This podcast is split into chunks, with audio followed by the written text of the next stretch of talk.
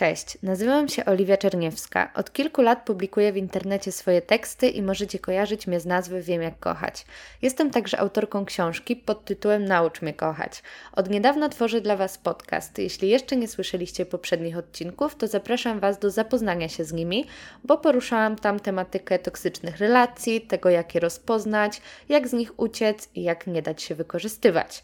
Na wstępie pragnę przypomnieć lub poinformować nowe osoby, że nie jestem jeszcze psychologiem, idę teraz na piąty rok tego kierunku, więc materiał ten nie jest edukacyjny. Dzielę się tu po prostu swoim światopoglądem, który powstał na podstawie moich doświadczeń, obserwacji i wyciągniętych wniosków. A teraz możemy już przejść do dzisiejszego tematu. Myślę, że duża część z Was, tak jak ja, usłyszała w swoim życiu zdanie: Masz za duże wymagania.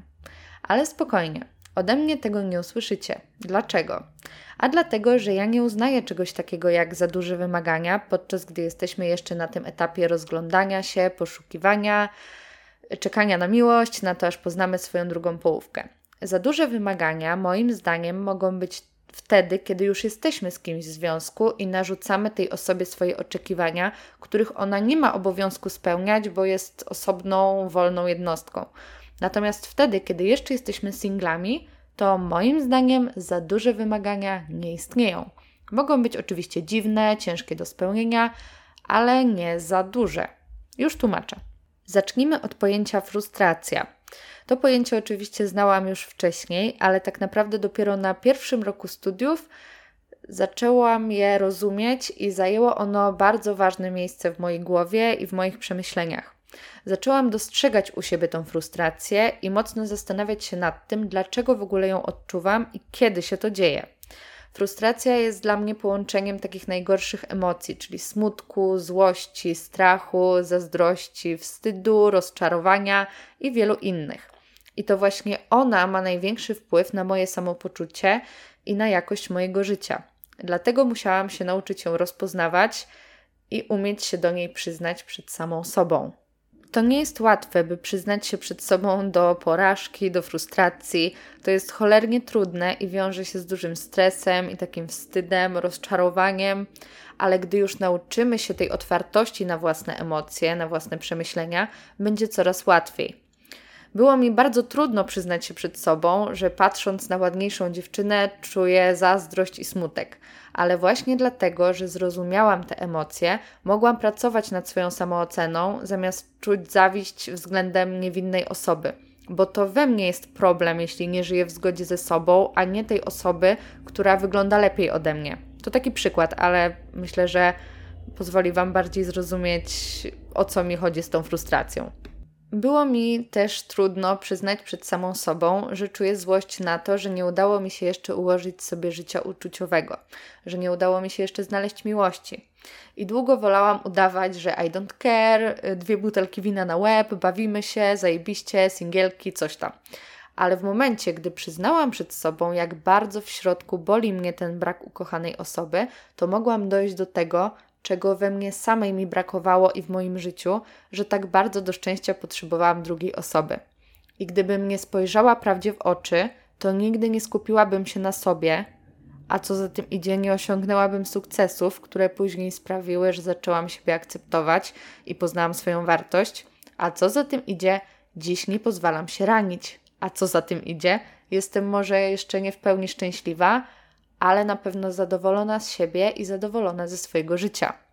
To było trochę chaotyczne, wiem, więc podsumujmy sobie tę drogę tak w punktach. Po pierwsze, najpierw pojawiła się frustracja, która objawiała się na przykład w taki sposób, że przestałam lubić osoby, które mają drugą połówkę. Kolejnym krokiem, numer dwa, było uświadomienie sobie przyczyn tej frustracji, czyli przyznanie, że boli mnie to, że nie mam drugiej połówki. Potem odnalazłam podłoże tych przyczyn, czyli zastanowiłam się, czemu mnie to tak boli, że ja nie mam tej drugiej połówki. No i wtedy zrozumiałam, że tak mnie to boli, bo nie lubię siebie. A czemu nie lubię siebie? Bo mam kompleksy. A co wynika z tego, że mam kompleksy? Pozwalam się ranić innym. Więc wtedy, gdy już sobie to wszystko uświadomiłam, zaczęłam pracować nad tymi kompleksami i przestałam pozwalać, by inni mnie ranili. Dzięki temu polubiłam siebie i przestało mnie boleć, że nie mam tej drugiej połówki. Proste? No, niestety nie takie proste, ale konieczne, by osiągnąć satysfakcję i nie być sfrustrowanym człowiekiem. Tak naprawdę, ile ludzi, tyle frustracji. Powodów jest mnóstwo, no ale takie przykłady. Możecie czuć frustrację, kiedy wasza praca nie jest satysfakcjonująca i czujecie, że stać was na więcej. A u mnie na przykład występuje to, gdy moje teksty mają słaby odbiór i zainteresowanie czytelników spada, albo wtedy, gdy potrzebuję odpoczynku, a nie mam zwyczajnie czasu, żeby się zrelaksować. No ale też występuje u mnie frustracja, gdy spotykam się z kimś, do kogo nic nie czuję, bo nie spełnia on moich oczekiwań. I właśnie dlatego, że nauczyłam się słuchać swoich uczuć, słuchać siebie, to nie kontynuuję takich znajomości, które wywołują u mnie frustrację. I naprawdę bardzo się cieszę, że tak jest, bo w ten sposób nie ranię ani siebie, ani tej drugiej osoby. Ale często, gdy mówiłam właśnie moim bliskim, że no nie będę kontynuowała tej znajomości, bo po prostu nie czuję nic, to słyszałam, że mam za duże wymagania. I tutaj muszę podkreślić, że wymagania, jakie mamy, to tak naprawdę często tylko teoria, która nijak się ma do prawdziwego życia, bo jak już strzeli w nas ta strzała Amora, to rzeczywistość wszystko weryfikuje i wymagania nie są istotną kwestią. Możemy lubić blondynów, a zakochać się w brunecie i kolor włosów nie ma żadnego znaczenia. Ale jeżeli macie te wymagania i chcecie się ich trzymać, to chcę, żeby ten odcinek pokazał Wam, że macie do tego prawo. Skoro wymagacie od siebie, staracie się, rozwijacie, to macie prawo wymagać też od innych. A tak właściwie to nawet jeżeli nie wymagacie od siebie, to i tak możecie wymagać od innych, bo jeszcze nie jesteście w związku i macie prawo szukać takiej osoby, jakiej potrzebujecie, jaką chcecie. Macie do tego prawo i nikt nie powinien Wam tego zabraniać. Po prostu. Tutaj oczywiście trochę wyolbrzymiłam, bo wiadomo, że lepiej wymagać od siebie, a potem wymagać od innych, ale chciałam po prostu podkreślić to, że nikt nie ma prawa Wam zabraniać szukać tego, czego potrzebujecie. W sumie to uważam, że takie słowa są dosyć wredne, bo sugerują, że macie za duże wymagania w stosunku do tego, jacy jesteście. Więc takie stwierdzenie umniejsza Waszej wartości poniekąd i nie powinno być uznawane za ok. Nie musicie tego słuchać, bo sami wiecie, czego chcecie, czego potrzebujecie, co jest dla Was dobre, a czego totalnie nie tolerujecie. Sami wiecie, co Was pociąga, a co nie. Więc pamiętajcie, że tu nie chodzi o kolegę z pracy, tylko o osobę, z którą macie spędzić resztę życia. Więc macie prawo wybrać kogoś, kto będzie Wam odpowiadał. I nie zamierzam tutaj wchodzić w szczegóły, jakie są moje wymagania, bo to zupełnie bez znaczenia. Każdy ma prawo mieć własne i pamiętajcie, że te wymagania nie biorą się znikąd, bo biorą się z naszych preferencji i estetycznych, i seksualnych, i takich charakterologicznych, biorą się z naszych doświadczeń, wniosków, jakie wyciągamy z poprzednich relacji, z obserwacji itd. Tak jesteśmy myślący, jesteśmy wolni, więc mamy prawo decydować o tym, z kim będziemy się spotykać. I ani rodzina, ani znajomi nie powinni wywierać na nas żadnej presji w tych kwestiach bo zarówno duże, jak i niskie wymagania są ok, bo są wasze i nikt nie powinien się do tego wtrącać. Jedynie brak wymagań jest zły, ale do tego przejdziemy trochę później. Uważam, że posiadanie oczekiwań to szacunek do siebie i do tej drugiej osoby. Podam taki przykład, który będzie powierzchowny i od razu mówię, że on nie wynika z autopsji, bo ja akurat wolę, jak różnica wzrostu między mną a facetem jest niewielka ale na takim przykładzie będzie mi to najprościej wytłumaczyć. Więc powiedzmy, że podobają ci się tylko wysocy faceci. Poznajesz niskiego faceta i nie czujesz do niego pociągu fizycznego, no bo przeszkadza ci ten wzrost. Ale bliscy zaczynają ci wtedy gadać, że masz za duże wymagania i przecież to taki fajny chłopak i powinnaś to zaakceptować i no. A ty idziesz za ich głosem i wchodzisz z nim w związek. I następnie na każdym kroku wytykasz mu ten wzrost wpędzasz go w kompleksy, jesteś zwyczajnie toksyczna. I czy to jest ok? Nie, to nie jest ok, bo skoro wiedziałaś, że ta cecha jest nie do przeskoczenia, to nie powinnaś wchodzić z nim w związek, by potem go obarczać winą za to, że jest jaki jest. A tym bardziej to jest absurdalne, kiedy on nie ma w ogóle wpływu na tą cechę. Czyli jaki jest wniosek? Czy nie lepiej związać się z osobą, która spełnia nasze oczekiwania i zwyczajnie nam się podoba, niż na siłę tworzyć relacje z kimś, kto tak naprawdę nigdy nie będzie przez nas zaakceptowany w pełni i będziemy go jeszcze na dodatek wpędzać w kompleksy? No ja myślę, że jednak lepiej poczekać na właściwą osobę, która będzie nam odpowiadać. Zacznijmy w końcu akceptować to, że mamy różne gusta i przestajmy obwiniać siebie, innych za to, że urodziliśmy się tacy, jacy jesteśmy. Zaakceptowanie tego, że ludzie mają różne oczekiwania, pozwala też zyskać nam zdrowe podejście do relacji, do rozstań, do niepowodzeń, do wszystkich nieudanych randek itd. Tak Często, gdy dostajemy kosza, to zastanawiamy się miesiącami, co z nami było nie tak, że ktoś nas nie chciał. A zwykle odpowiedź brzmi zupełnie nic. Wszystko jest z nami w porządku. Ten ktoś po prostu miał inny gust. I tutaj czas na przykład, akurat ten jest z mojego życia. Jak wiecie albo nie wiecie, ja jestem wysoką brunetką i mimo, że nie mam nadwagi, no to ze względu na moje kształty i na mój wzrost, no na pewno nie można powiedzieć, że jestem drobna. A niektórzy faceci lubią właśnie niskie, drobne, szczupłe blondynki. I czy to jest coś złego? No nie. Czy mają do tego prawo? Tak. Czy będę próbowała zmieniać ich preferencje? Absolutnie nie. A dlaczego? A dlatego, że ja nie szukam faceta, który lubi niskie, szczupłe blondynki. Bo po co mi taki? Szukam faceta, który lubi właśnie wysokie brunetki, bo będę mu się podobać i wszystko będzie super. Więc dziewczyny i chłopaki, jeśli aktualnie siedzicie i zastanawiacie się, czemu ta osoba po pierwszej randce nie była zainteresowana kolejnym spotkaniem i obwiniacie się o to, to wiedzcie, że ja też byłam w tym miejscu i to nie raz. Też byłam po drugiej stronie, gdy to ja urywałam kontakt, aż w końcu zrozumiałam, że problem nie jest ani we mnie, ani w nich. To po prostu nie było to. I nie, ta osoba, która was olała po pierwszej randce, nie jest miłością waszego życia. Serio. Gdyby nią była, to bylibyście razem, bo przecież jesteście dla siebie stworzeni. Skoro relacja się skończyła i to po pierwszym spotkaniu, to uwierzcie, że nie warto nazywać tego miłością. Naprawdę. Często jest to taka nasza trochę urażona duma wręcz, że ta osoba nie była dalej zainteresowana i mimo, że my sami nie byliśmy zbytnio zainteresowani po pierwszym spotkaniu, to i tak nas boli, że ta osoba też nie.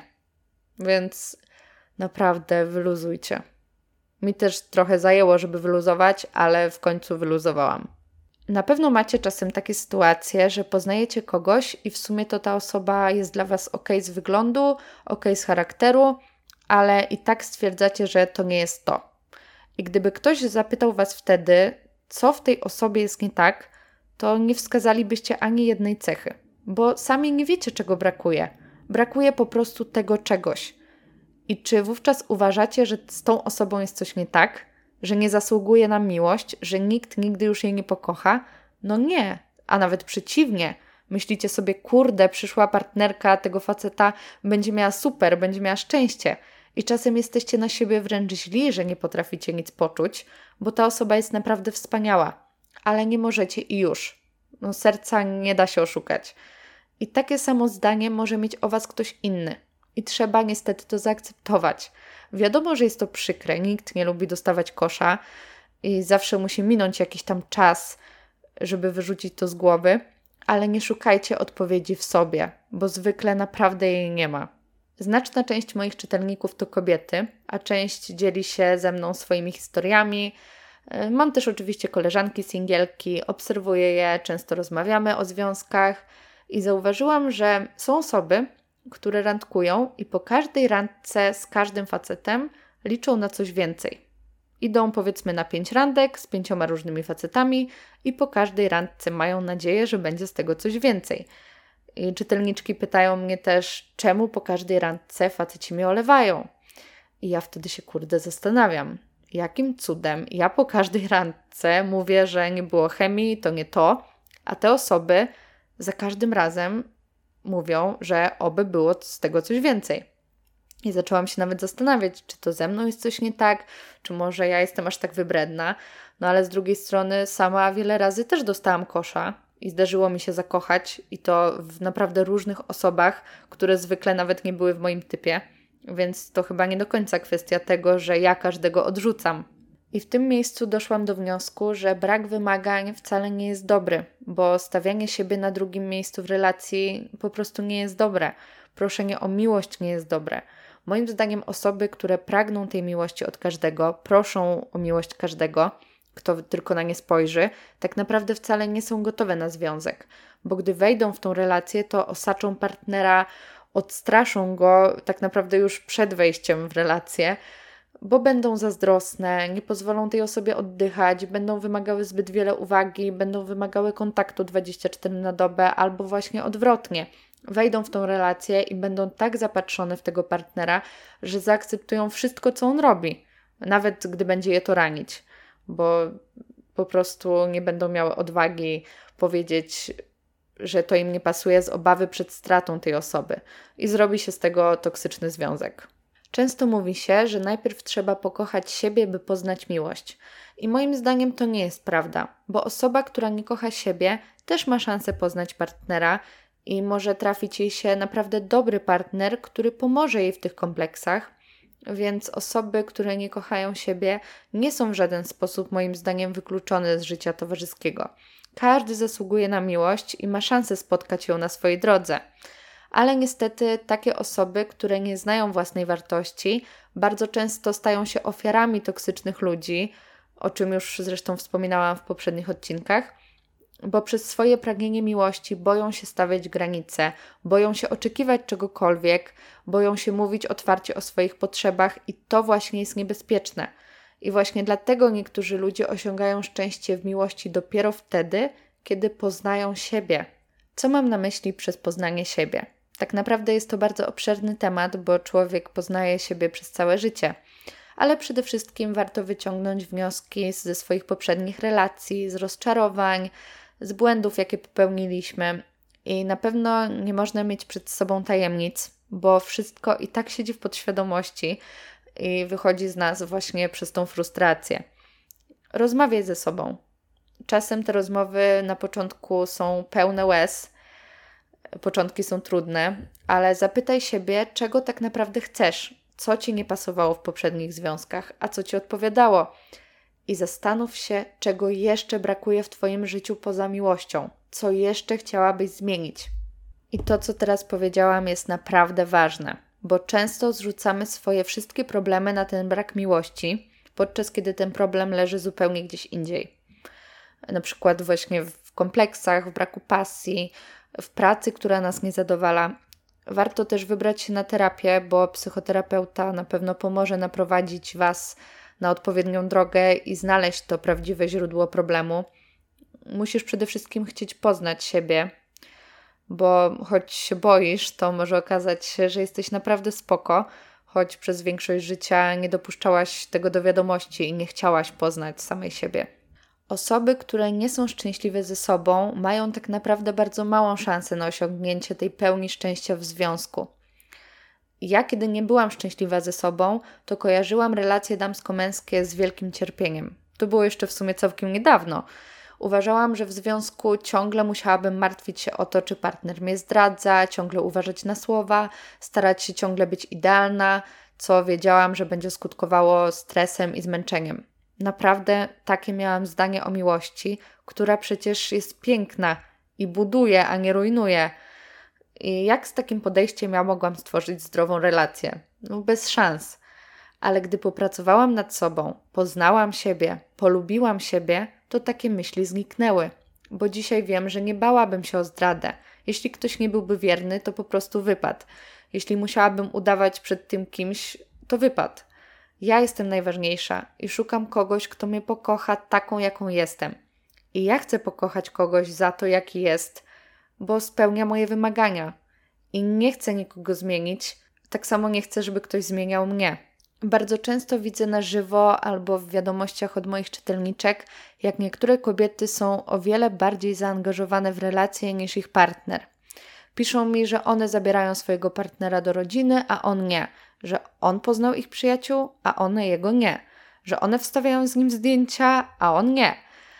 No niby to są błahe sprawy, ale dziewczyny piszą, że je to rani, więc skoro je to rani, to ma to znaczenie. Mm, często kobiety wypowiadają się o swoich początkach relacji w taki sposób: on mnie wybrał, on zechciał ze mną być. A w mojej głowie pojawia się wtedy pytanie: a ty? Czy ty tego chciałaś? Rozumiecie o co mi chodzi? Jakby wiem, że tego chciała, ale dlaczego na każdym kroku umniejsza swoje znaczenie w tej relacji? Czemu traktuje to jako dar, że mężczyzna zdecydował się z nią być? Przecież jest piękną, inteligentną dziewczyną i to on ma farta, że ją poznał. Nikogo tutaj oczywiście nie oceniam, ale jest mi po prostu przykro, że niektóre osoby nie znają swojej wartości. Może aż tak to zauważam, bo ja sama nie znałam swojej wartości i sama zachowywałam się w taki sposób. A dziś już wiem, że to był bardzo duży błąd, bo w ten sposób dawałam się komuś wykorzystywać. Brak wymagań jest naprawdę prostą drogą do wpakowania się w toksyczną relację. Dlatego moim zdaniem są one takie ważne.